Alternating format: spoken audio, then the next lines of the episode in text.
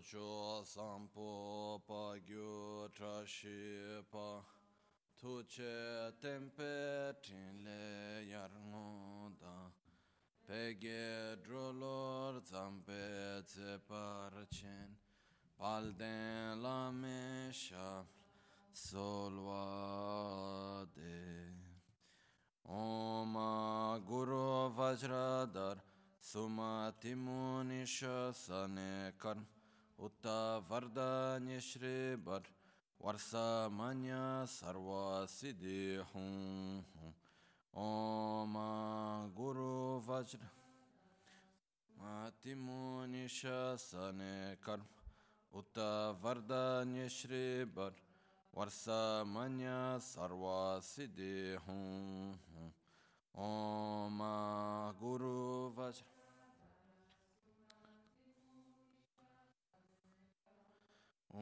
Vardanya Shri Bhadra Varsa Manya Sarva Siddhi Hum Om Guru Vajradar Timunisha Sane Karm Utta Vardanya Shri Bhadra Manya Sarva Siddhi Hum Om Guru Vajradar Sumatimu nishasane kar Uta varda nishribar Varsa manya sarva siddhi hum Om Guru Vajradar Sumatimu nishasane kar Uta varda nishribar Sarva siddhi hum वज्रधर सुमतिमुनिशासने कर्म उत वरदान्यश्रीवर वर्षामन्य सर्वासिदे हूँ ॐ गुरु वज्रधर सुमतिमुनिशासने कर्म उत वरदान्यश्रीवर वर्षामन्य सर्वा Hum Pakyuke kudan dagi lo Pakyuke sundan dagi Pakyuke tudan dagi Ten yerme chintu jingi lo Makyuke kudan dagi lo まきけそんだんだぎなまきけとだんだぎ ten yerme çintu cingi. Sa shi pöge chu shi me do chan re rab ling shi ni de gemba di. Sange shindu mikte uvargi Trogu namda shingla chuparashu Yedam guru ratna mandral kam niryatayami Sangye chedan sogi chonam la chancho bhardo dane kyapso chim Dage choshe gibe sonam gi Drola pinchira sangye druparash sangye chodant janchu bhardo dani kyapsuchi dagi chushe gibe sonam gi drola pinchira sangye druparash sangye chodant sogi chonamla janchu bhardo dani kyapsuchi chi Dage jinso gibe sonam gi Drola penchira sangye druparashu in the Buddha, Dharma, and Sangha, I take refuge into enlightenment. Through the practice of generosity and the other perfections, may I attain Buddhahood for the benefit of all sentient beings.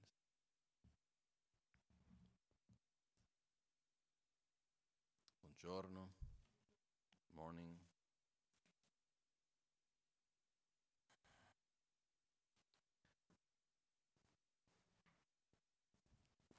So, yesterday we made some questions to ourselves. First of all, regarding what are we? What is the self? What we are. Now, as we are following and continuing with this chapter of the Bodhisattva Charyavatara, the ninth chapter about, about the correct view of reality, we got to the point that talks about the correct view of the self which is very important point because the way how we relate to other people, the way how we relate to every situation, the way how we relate to the world, basically, it's a reflection of the way how we relate to ourselves, how we have our own identity. So, because of that, uh, it becomes essential to make questions and look for answers regarding the self. So, as we saw yesterday, the first question that comes to us is What am I? Am I an existence that is only in this life, or there is something more than that?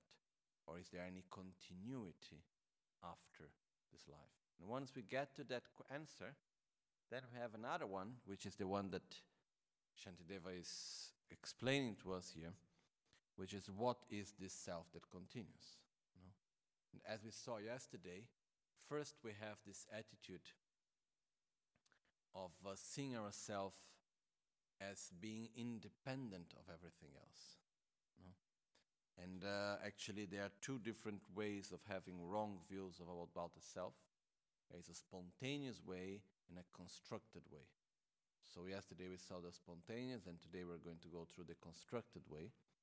And uh, the spontaneous way, as we saw, it is basically the fact that uh, we experience the self. It's not a matter of conceptual thinking, it's a matter of direct experience. We experience ourselves as if we existed independently of everything else. Even we experience the self as if it existed independently of the sensations, of the discrimination, of our own emotions, and everything else.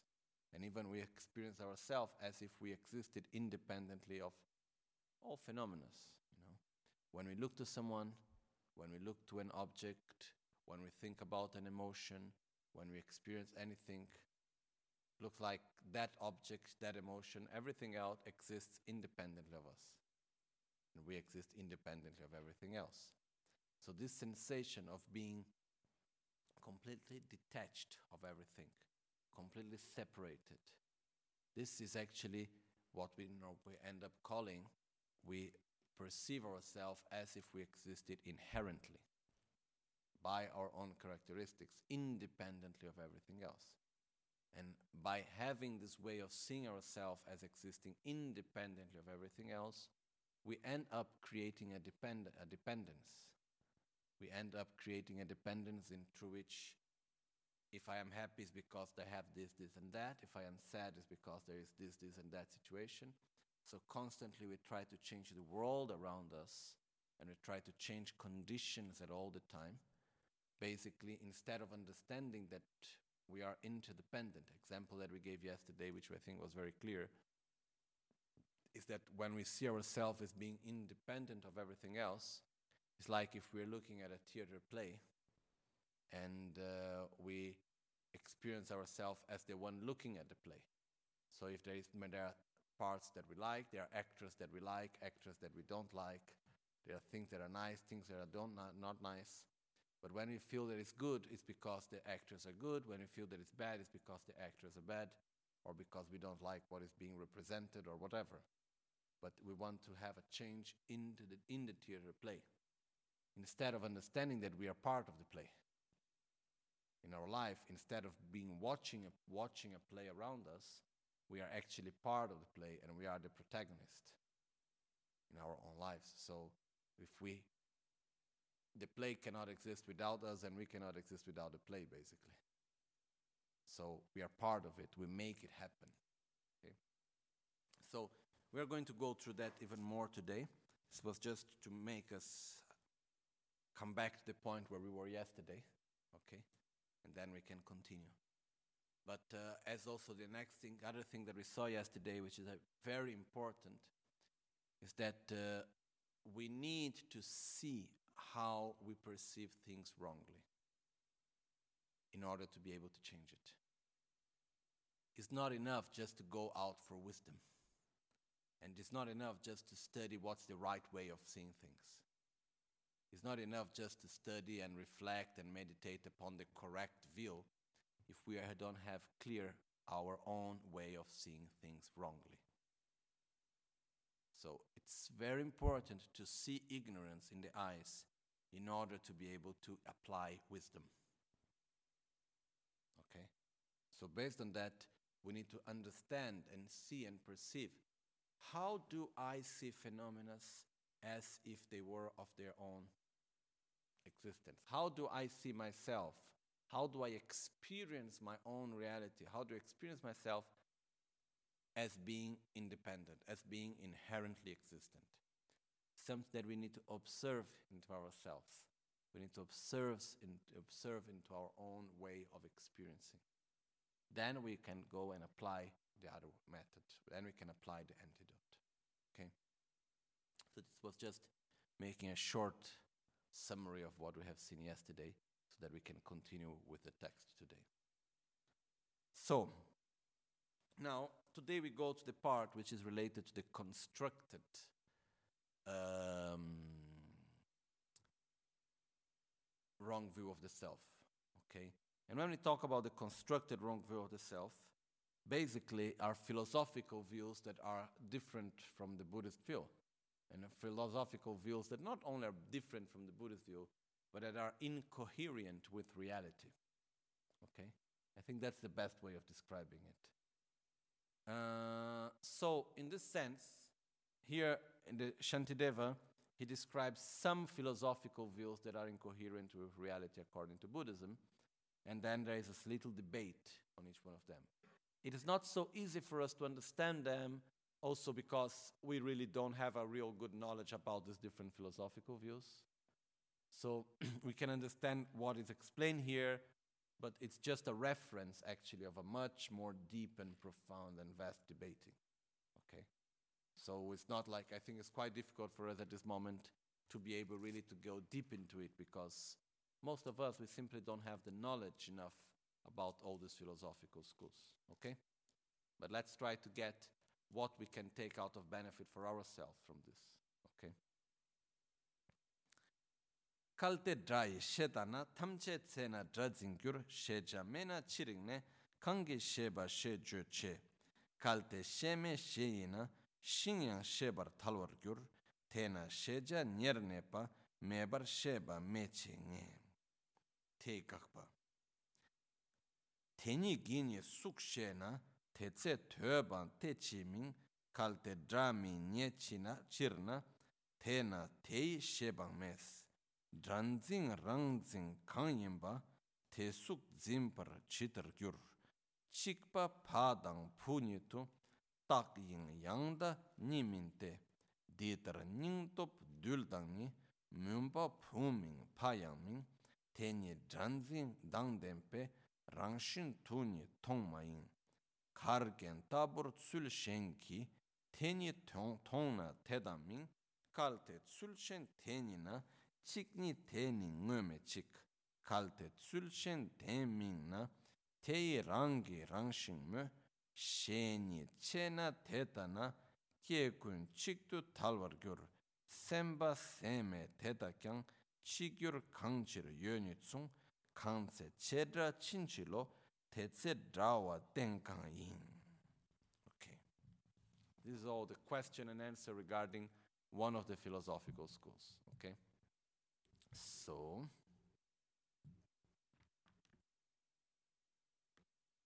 we were in verse number, let me just get it here.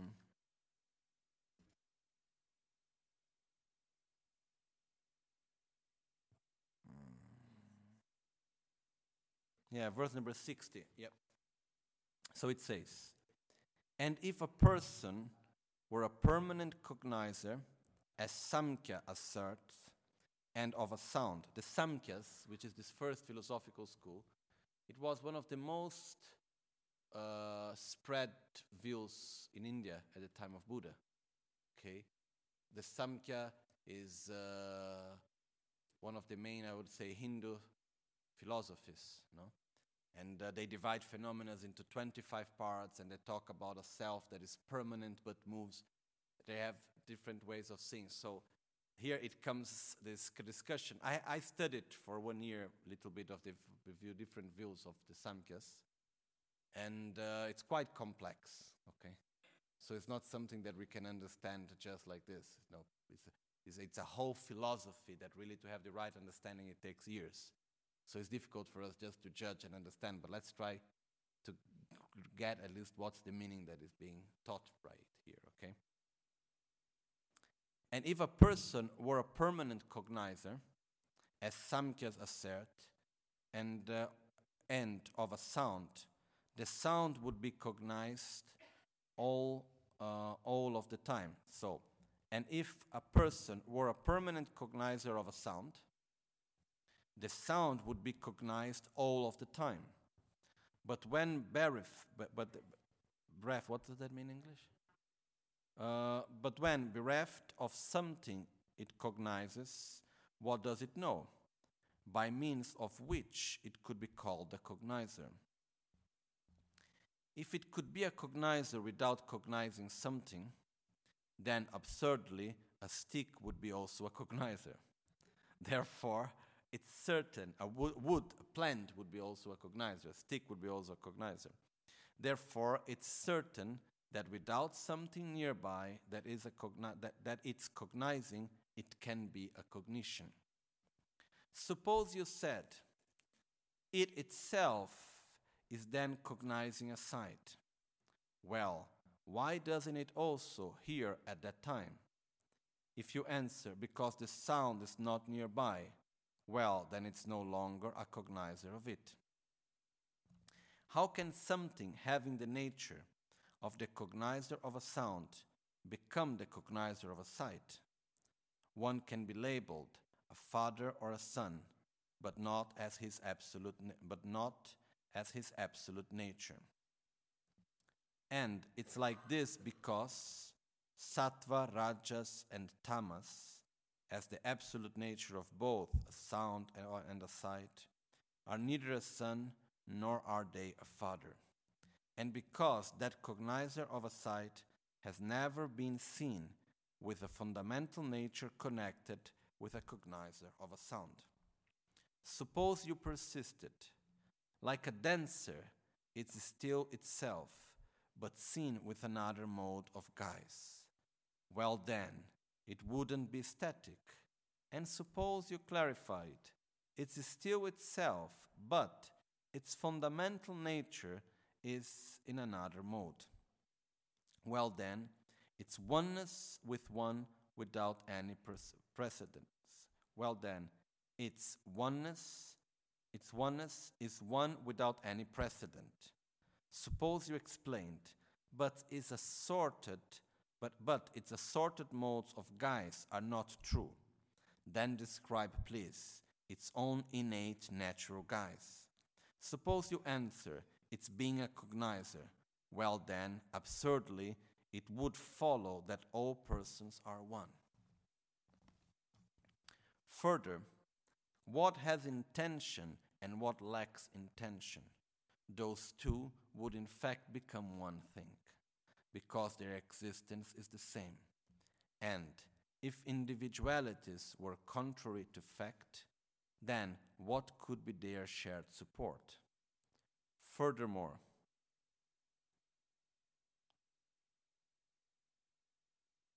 let me just check until what verse it goes exactly.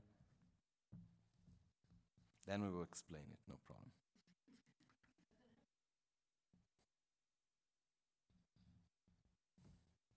Yeah, exactly. It should go up to verse 70. Furthermore, something lacking intention cannot be a self, as the Nyaya uh, Vaisheshika asserts, because of its nature of lack of intention, just like a vase and such things. So, furthermore, something lacking intention cannot be a self, because of its nature of lack of intention, just like a vase and such things. Now, suppose you claim it's, cog- it's cognizant, be- it's, it's cognizant because of a, co- of a conjunction with an intention. Then, absurdly, then it absurdly follows that this non cognizant self has perished. And if the self were in fact unchanging, what would have been done to it through a connection with an intention? Moreover, space is non cognizant and inherent and inner and inert like that, so it as well could become a self. Okay. The point here is that, as I said before, for us to be able to understand all of this, we need to understand, first of all, the point of view of the Samkhyas, okay, which we don't. So it's more difficult. Uh, I have studied it a little bit, and uh, the Samkhyas, they have a very complex way of seeing the self. Because they talk about a self that is permanent but that changes. And uh, this is a lot of the discussion around here is how can something be at the same time permanent but at the same time changes? Because there is this point of view that there is a higher self. Okay? I'm just talking about my own understanding of it. It can be wrong because, as I said, I don't have real a good understanding about this philosophy. But they talk about something which they call uh, in Tibetan, which is the main, which is like a higher self, which is what creates everything else. So everything is a manifestation of this higher self. So the self as of the individual, it's something that is constantly changing. But the true nature of the self is permanent and unchanging. Okay? So it's like saying that uh, we are here, but we are all part of one thing. We are actually all one. There is actually no difference between every one of us. We are all one, the same thing. We are manifestations of the same, let's say, nature of the same self. We are all part of the same self, and we are all manifestations of it, but we manifest ourselves differently. Okay?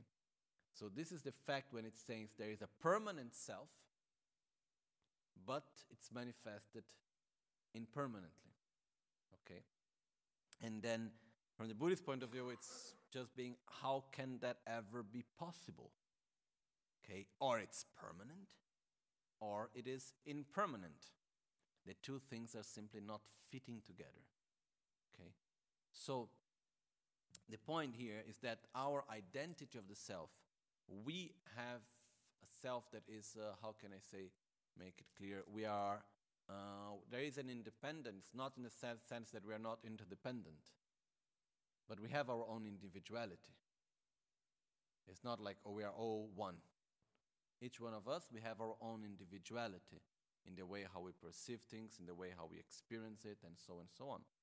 So, based on that, we are not all part of one. We are not only all one thing. Okay? And uh, so, just following a little bit the text, just for us to understand it. Um,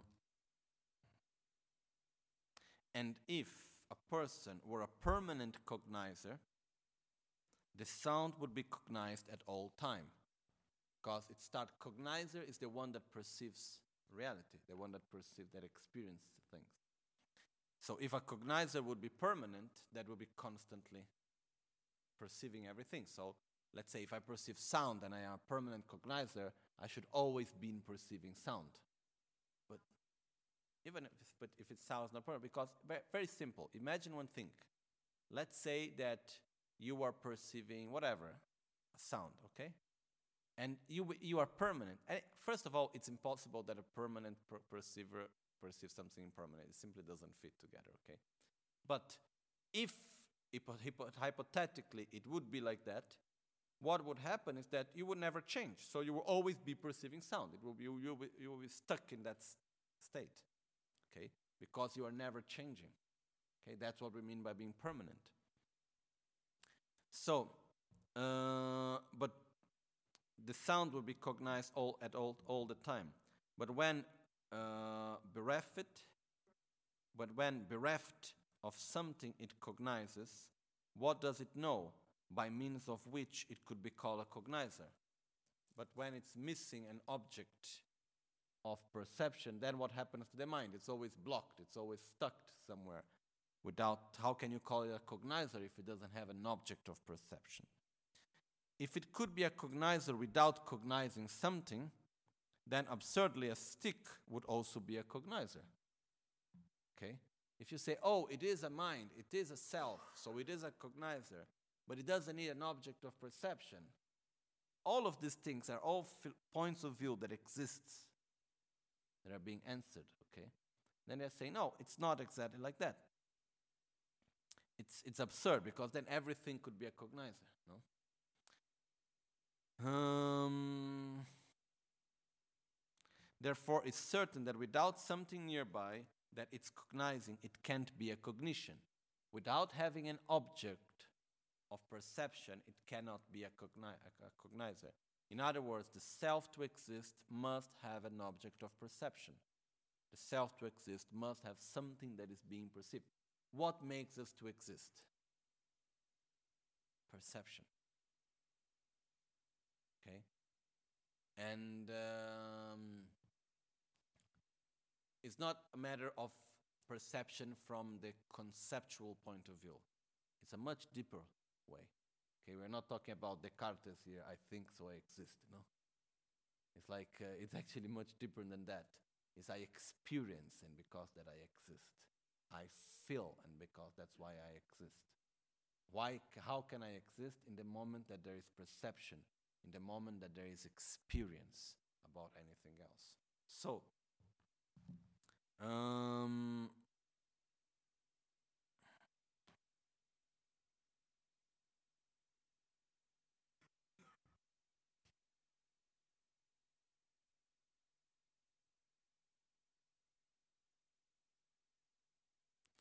Then there is this whole part here about father and son and so on, which is actually talking about the fact that, you know, as it says here, how can something having the nature of the cognizer of a sound become the cognizer of a sight? One can be labeled a father and a son, but not as his absolute nature, which means you can be the father of your son and the son of your father, but you cannot be the father and the son of the same. Okay? That's the point here. So, in the similar way, the same specific mind cannot be a sound cognizer and a form cognizer. Or you are perceiving one, or you are perceiving the other. Okay? So, all of this for us, it's a little bit far away because we don't have enough knowledge about the Samkhya view itself. Okay? So, in order, many of these answers, they don't make that much sense to us in this way because of not understanding really what's from the other side. The important thing that we need to learn from this here now is the fact, first of all, that we exist as individuals. We are not just like a manifestation of one uh, higher self that exists in the same way for all. That we are all part of the same and we come from the same and we go back to the same. If it would be like this, then we don't need to worry about anything. Just die and go back to the absolute self, you know. What to worry about? No? Very often, all of this is like questions that came from most of the philosophies and the religions and so on, which is coming where did everything start? How come we are here? And so on and so on. And many answers were given. And uh, very often it comes with through the idea that, okay, there must be a higher force making everything happens, and we are a result of it, and we are all part of the same, and so on. In Buddhism, it's called interdependence. Okay, it's not like something which is detached from us, and so on and so on. And uh, so it's the lack of inherent existence.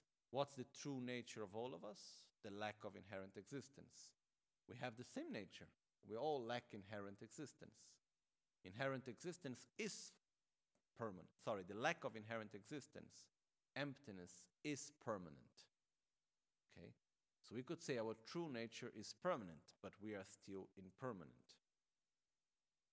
But what is this true nature that is permanent?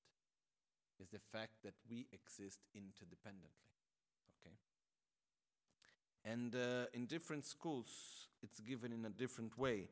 And uh, if I try to remember, oh, actually, if we want to go a little bit to understand better the Samkhya view on this, really, if we had more time and we would go on details here, we could take the text of Panchen Sampotashi, written by Rinpoche's previous life, Panchen Sampotashi, about the different schools of philosophy. And there is a whole chapter talking about the Samkhyas and explaining the views of the Samkhyas. That's where I studied it some years ago. And then you have it, all phenomena are divided into 25 parts, and uh, uh, you have the whole relation from my own, from Buddhist philosophy, very strange way of seeing cause and effect and uh, being permanent and impermanent. It's quite complex, the whole thing. Okay. Uh, and they create this relation between what they call Tsowo, which is main, which would be a way of calling some type of a god, and the self. So they have something which we could call something like a higher self and the individual self. The individual self is a manifestation of the higher self. So all of these are views that don't come spontaneously to anyone, are things that are form constructed views. But at the same time, in the moment that I have a constructed view, that I see myself as a manifestation of a higher self that is permanent, what happens is that naturally I will have this view that I am dependent in a way, and uh, I am not the one that uh, I am not anymore the protagonist in my own life. Things do not depend on me. I am just a result of something, and I go back to the same thing. So it creates the wrong view based on a constructed manner. Okay.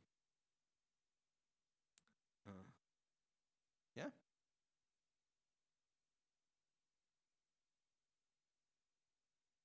Yeah, it's much easier. No, no, it's very common. Actually, it actually is very popular. This idea, uh, it's very comforting.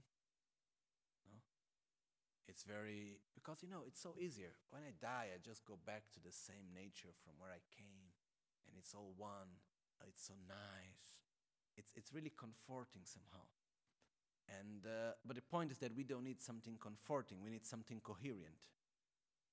Okay, that's what makes the difference. Like, and not only, and the point is even go beyond that. The point really is not only having something coherent. The main thing is having a way of seeing a reality that is able to help us to sustain our own satisfaction, to change our view of ignorance, and so on and so on. So, having such a view, what does it create? First of all, it takes away our own responsibility. It takes away our own responsibility on the actions we do, on the results we experience. Whatever I experience is because someone else chose it. Whatever I do, it's all going to go to the same big pot. You know, and I am part of all, and everything is nothing more than an illusion. That's more or less where we end up. Okay? Because if we are all one and it's all a permanent thing, and it's all a big force of everything is one thing and so on, it end up that we are totally without our own identity and without our own responsibility. But, but the point is that finally, when we act, we are responsible for what we do. No? And uh, we experience this in life. So, that's why it is important also to really understand the fact that there is an individuality. We are all part of a whole in the sense that we are all interdependent and there is a connection between all of us and so and so on. Yes, but not as being all part of the same thing, of this universal force of a higher self or things like this. I personally do not follow this way of thinking. I don't think it's correct personally, even though it's yes, it's common. Then it's it's quite pleasurable. It's quite easygoing, you know. And uh, but that's not a solution, basically. Okay. So. Um,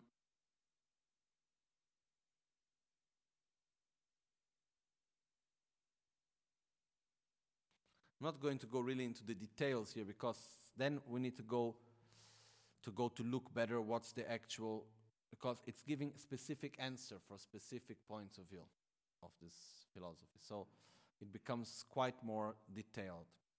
Um, I'll go first to the Italian because in the Italian text it's mixed with commentary, so maybe they put some more extra text about the Samkhya view on that. Okay.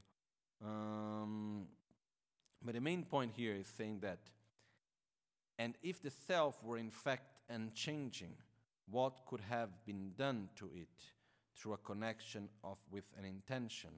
Moreover, space is non-cognizant and it and inert like that.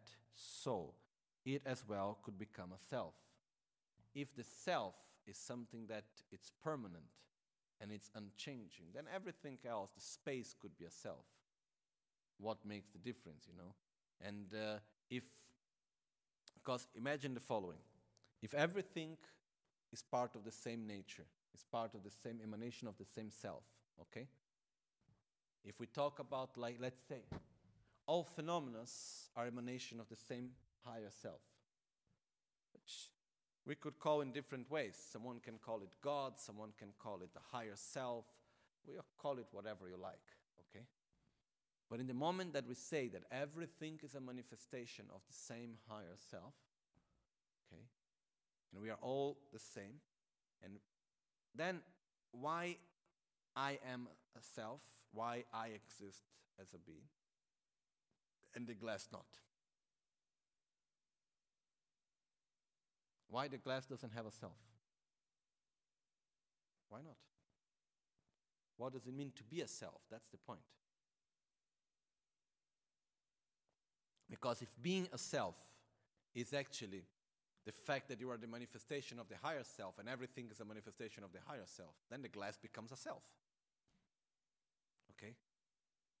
But the, the point is like, if I know that for us, in order for something to exist as a self, it must have a mind and it must be a cognizer. All of this has been just said here. Okay? But the point that is bringing up is the fact that it's not what makes you to exist as a self is the fact that you are a cognizer. It's the fact that you perceive things.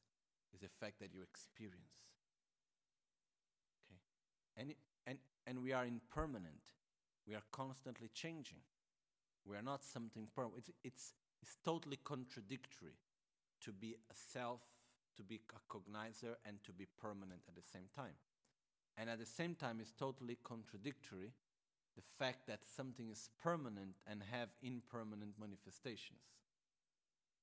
It simply does not work. Okay?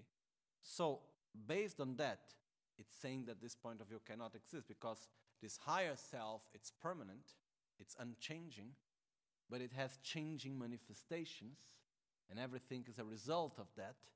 So, this is where there is this incoherence that doesn't fit together. Okay? All right. So, um, the point here is that we get to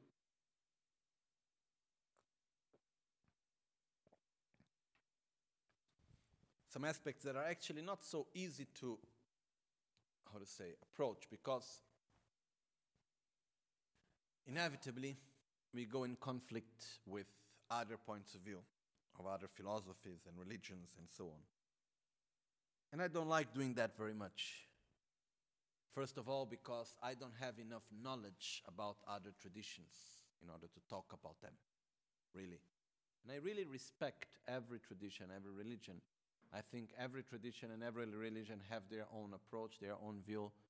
And uh, I'm not the person to judge if they are right or if they are wrong.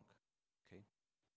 But when it comes to discussing about my own views, I, I cannot be incoher- incoherent with how I think, no? I cannot be not sincere with the way how I see things and what, how I understand them. So, uh, one of the points that come out uh, when we talk about this higher self and so on, as we were saying before, is the fact that, uh, as Daphne was asking first, which is, a, is, an important question because here all of this brings out this point, which makes a big difference between Buddhism and all other religions that I have known until now, okay, from my limited knowledge, which is the fact that there is a question that is done very often that is, where have everything started? What's the primordial cause of everything? Okay. And uh, it's not an easy question. But I think before that question, we need another question that comes prior to that, which is Has there been a primordial cause or not? Before asking what it is. Because if we get the answer no, we can never find the answer what. Okay? So, according to Buddha, the answer is no. Why?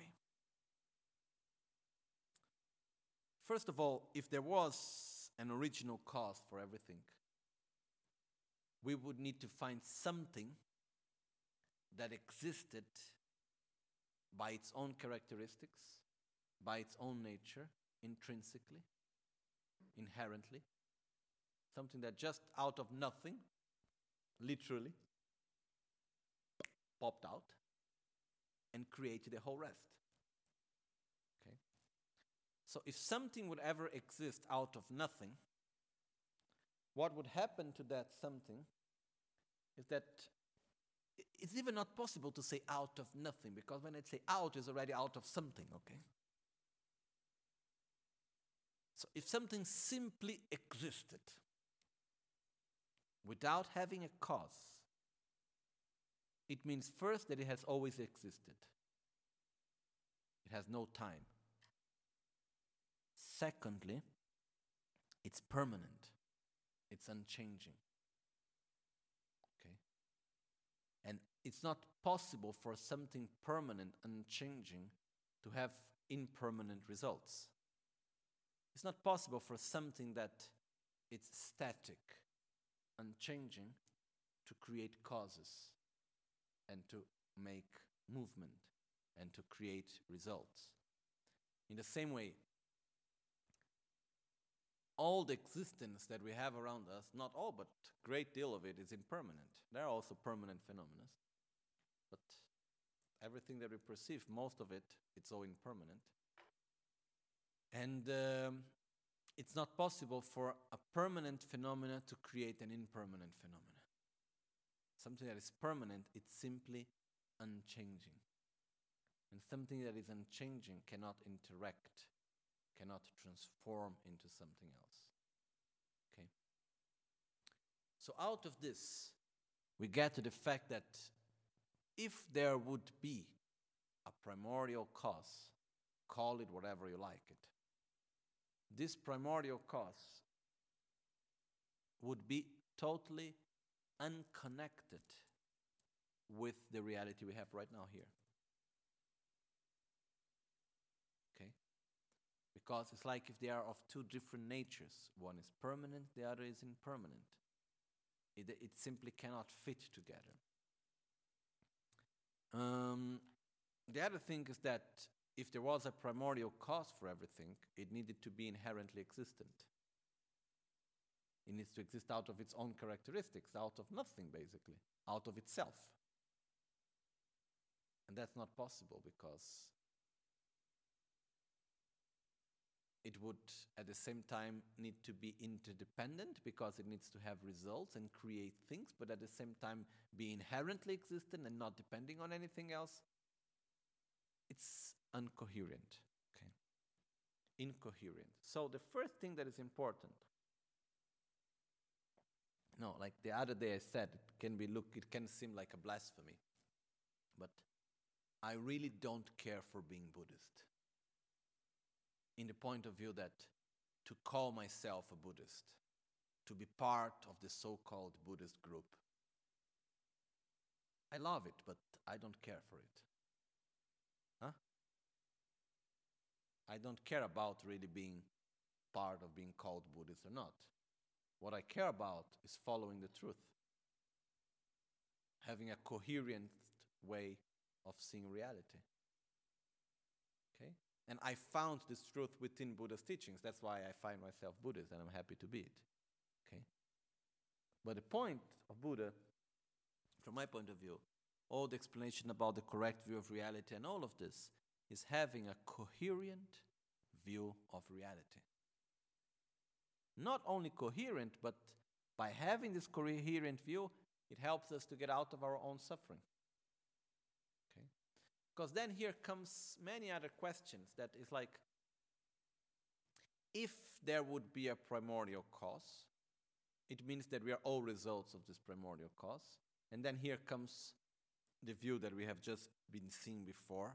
And as I said, we have a very, very uh, narrow view of these other philosophical views because it's out of our own knowledge, at least mine. And uh, but it seems like having this view that everything comes out of a far, of, of a source, and because it was the primordial source of everything, it continues to be the source of everything. Okay, and and it is somehow coherent at this point of view. Okay, in the moment that I say there is one main cause that created all, automatically it will continue to create all. Which means I am a result of that, which means I am not responsible for myself. I am just a result of everything else. Okay? So, in the moment that we understand that actually there is not such thing as the first cause, because the question that comes is, oh, there must be a first cause because things exist. I ask you why? Why, because things exist, they need to have a, a primordial cause? Why, just because something exists now, it means that one day it didn't exist? Sure, it didn't exist as we know it, but it's a transformation of something else. It's like when we talk about energy and uh, matter in the world, in the universe, scientifically it's said that energy and matter, it's simply they don't grow or diminish. It's, it's just a transformation. Like if we take a metaphor, it's like water.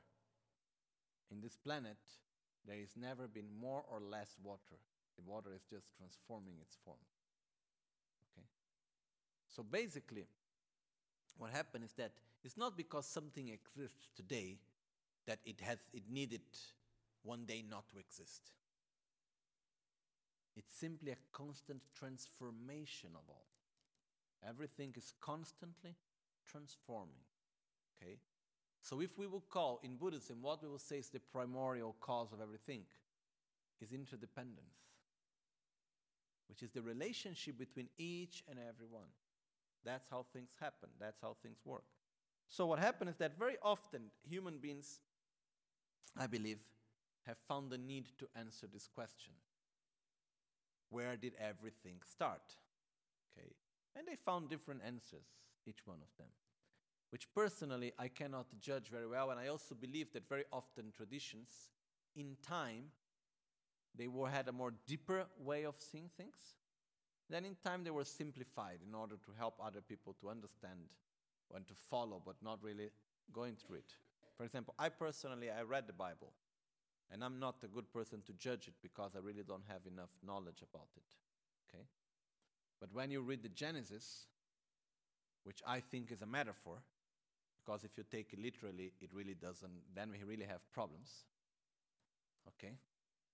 And uh, problems in the sense that it doesn't fit with our own experience of reality, that's all. Okay?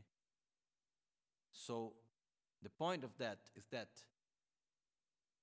sometimes it happens also that in time, different philosophies and points of view and so on, they get transformed and they get simplified and uh, we lose the essence after some time also. That's why I don't like judging what I really don't understand and what I really don't know.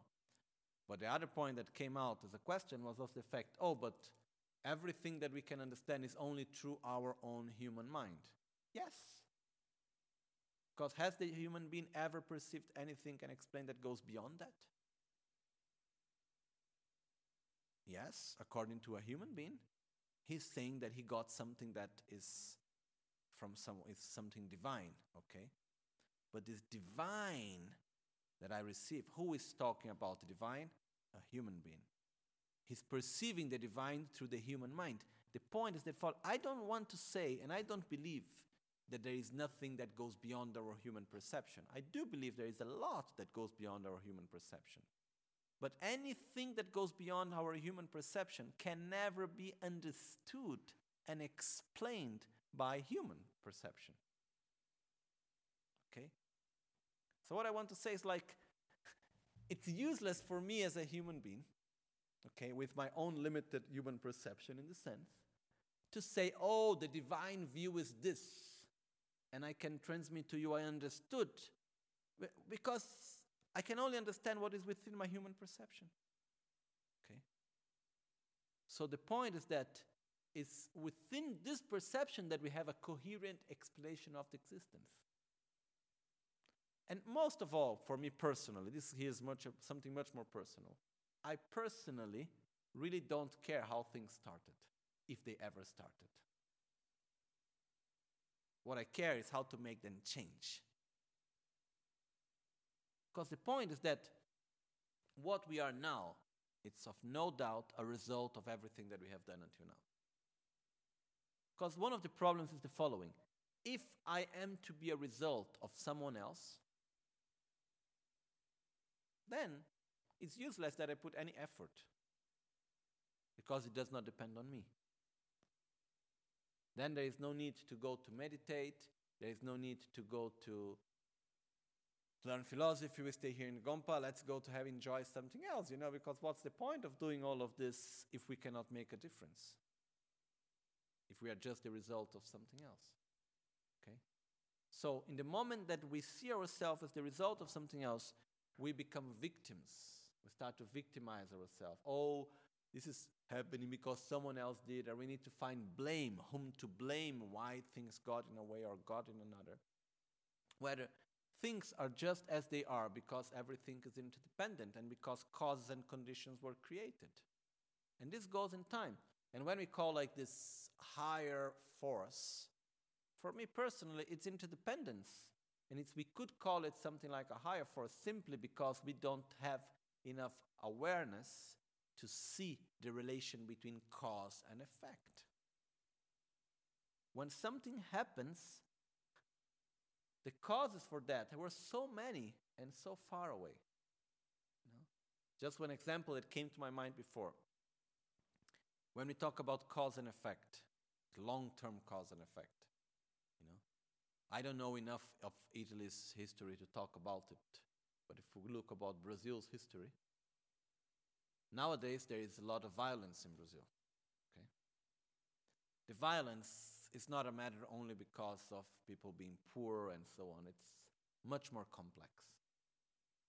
And from my own personal view, a great deal of the violence that we experience now in Brazil is a result of choices and actions that were made during the centuries ago.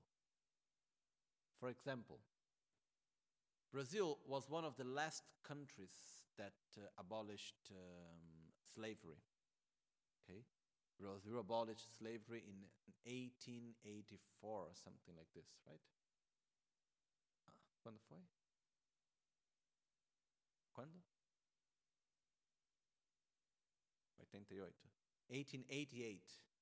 Okay, so it's not so long ago. But as a difference, for example, one of the one of the other countries, which was one of the last countries that abolished also slavery, was Australia. But Australia, when they abolished slavery, they gave dignity to the slaves. What happened is that they offered to every slave a piece of land so that they could, they could be self sufficient. Okay? In Brazil, when they abolished slavery, what they did, they made a cut to the face of the slaves in order to mark them as slaves and to make them remember that they were slaves. And at the same time, they continued to be slaves. Simply the difference is that they were receiving a salary that was not enough to pay their own expenses. And this continued for years and years and years and years to come. And we still pay the bill today. But if I am in the road and someone is coming to rob me, I'm not thinking, oh, that's the result of the slavery of Pharaoh. You know? I'm just looking at that very right moment. Because if we look, for example, the, the violence in Brazil, it's not a matter only of the need. There is a deeper feeling of anger, of hatred in relation to those that take advantage upon us. But it's something that is very old. It's not something that is coming only from today. Okay? So, what I want to say is that everything that we experience is a result of the causes and conditions that are created in time. The same thing is for our own life. What I am now is the result of everything that I have done in this and my previous lives. What I will become is the result of everything else that I will continue to do, summed together with everything that I have done until now. Okay? So, what makes things to be as they are is interdependence, and luckily is like that. Because if we would exist by something else, then we would have no choice and no freedom. While what happens is that be exactly because we're interdependent, we have this freedom. Another point that comes out here, which is actually much deeper and longer and takes time to explain and so on, but just because we touched all this subject, I just want to touch it from the surface without going really deep. In Buddhism, it says, Our nature is that we are pure. We have our true pure nature. We say we have a Buddha nature, every one of us. Some people even say we are Buddhas, but we don't know. I would say if we were to be Buddhas without knowing it, we would be quite ignorant Buddhas. But the point is that basically, what is this pure nature? Because here come many questions. If my nature is pure, why am I like this now? Where did anything got wrong? Because if my nature is pure, it's, it's pure, it means that at some point I was pure. And then something went wrong. And I am like how I am now. Okay? So then the question that comes is what went wrong? Or someone else made it to me? Or I made a mistake myself? If I made a mistake myself, it means that I was not really pure. There was ignorance. So, what's the point of trying to get pure again? To fall again? Okay. If it was someone else that made me to become impure, it's even worse. Because then it means I have no choice upon myself. So, how can I become pure again if it doesn't depend on me? Okay? I am a result of others. So, what's the answer? Once again, the problem is not the answer, it's the question. The question is not, okay, if my nature is pure, was I ever, uh, when, when was the moment that I became impure? No. My nature continues to be perfectly pure, so in the same way that it has always been. And this doesn't mean that there was a moment in which I was perfectly pure. Okay? The question is Am I ignorant now? Myself, yes. I don't know for you, but I am ignorant. When have I, have I ever been not ignorant? Not that I can remember. And not that I can think about it. So, was there ever a moment in which I was not ignorant? The answer is no. So, since when have I, have I been ignorant? Since a beginless time, which is a contradiction in itself, no? Since a beginless time, which means without beginning. Then comes the question then, why is it called a pure nature? And is it possible to change it? Yes, it's possible. Why? Because our pure nature, our Buddha nature, is the fact that we are interdependent It's the lack of inherent existence of ourself. That's the actual Buddha nature. What's the ultimate nature of a Buddha? That a Buddha lacks inherent existence. What's our ultimate nature? That we lack inherent existence. That's why we have the same nature. And it's exactly because of that that it's possible for us to become a Buddha. Because we are interdependent, which means every action that I do, every thought that I have, will define my next moment of existence. And it's based on that that I can change myself. It's possible to eliminate ignorance. It's possible to develop more love. It's possible to develop compassion. It's possible to be more aware. Why? Because we are interdependent. Because every action we do interacts with everything else and we change ourselves. And that's the core essence of most of Buddhist philosophy. And it's really, really something very important. It's not so easy to understand right away, but it's what makes everything else possible. So, this is really an important thing for us, generally speaking, to understand because we come from different cultures and we have different inputs. Okay? But the main thing on all of this in Buddhism is that what Buddha taught us is how to use our own interdependence in our favor in order to help us to get out of our own cycle of suffering in existence in order to help others to do that. So, going back to where we were in the text, to the conclusion of this, I would say once again, I am not the right person to talk about and to discuss about the Samkhya's philosophy, basically because I don't have enough knowledge about it. And uh, but uh, what I can say without any doubt is that from the Buddhist perspective, we are responsible for our own actions. We, uh, which I don't mean that from the Samkhya's we are not. I don't know Samkhya's point of view enough to say about that, about that. But from the Buddhist perspective, we are responsible for our actions. We exist as an interdependent being. Okay? So we are constantly thinking, talking, acting, making choices, and this creates an interaction which makes the results for our lives. Okay? So, this is basically what is important for us to understand from this point that we exist as interdependent beings. We exist as interdependent selves. This is very, very important. This is the, basically the, let's say, the main point that we should get through from that. Lame rabdenchi namkar tinle chochur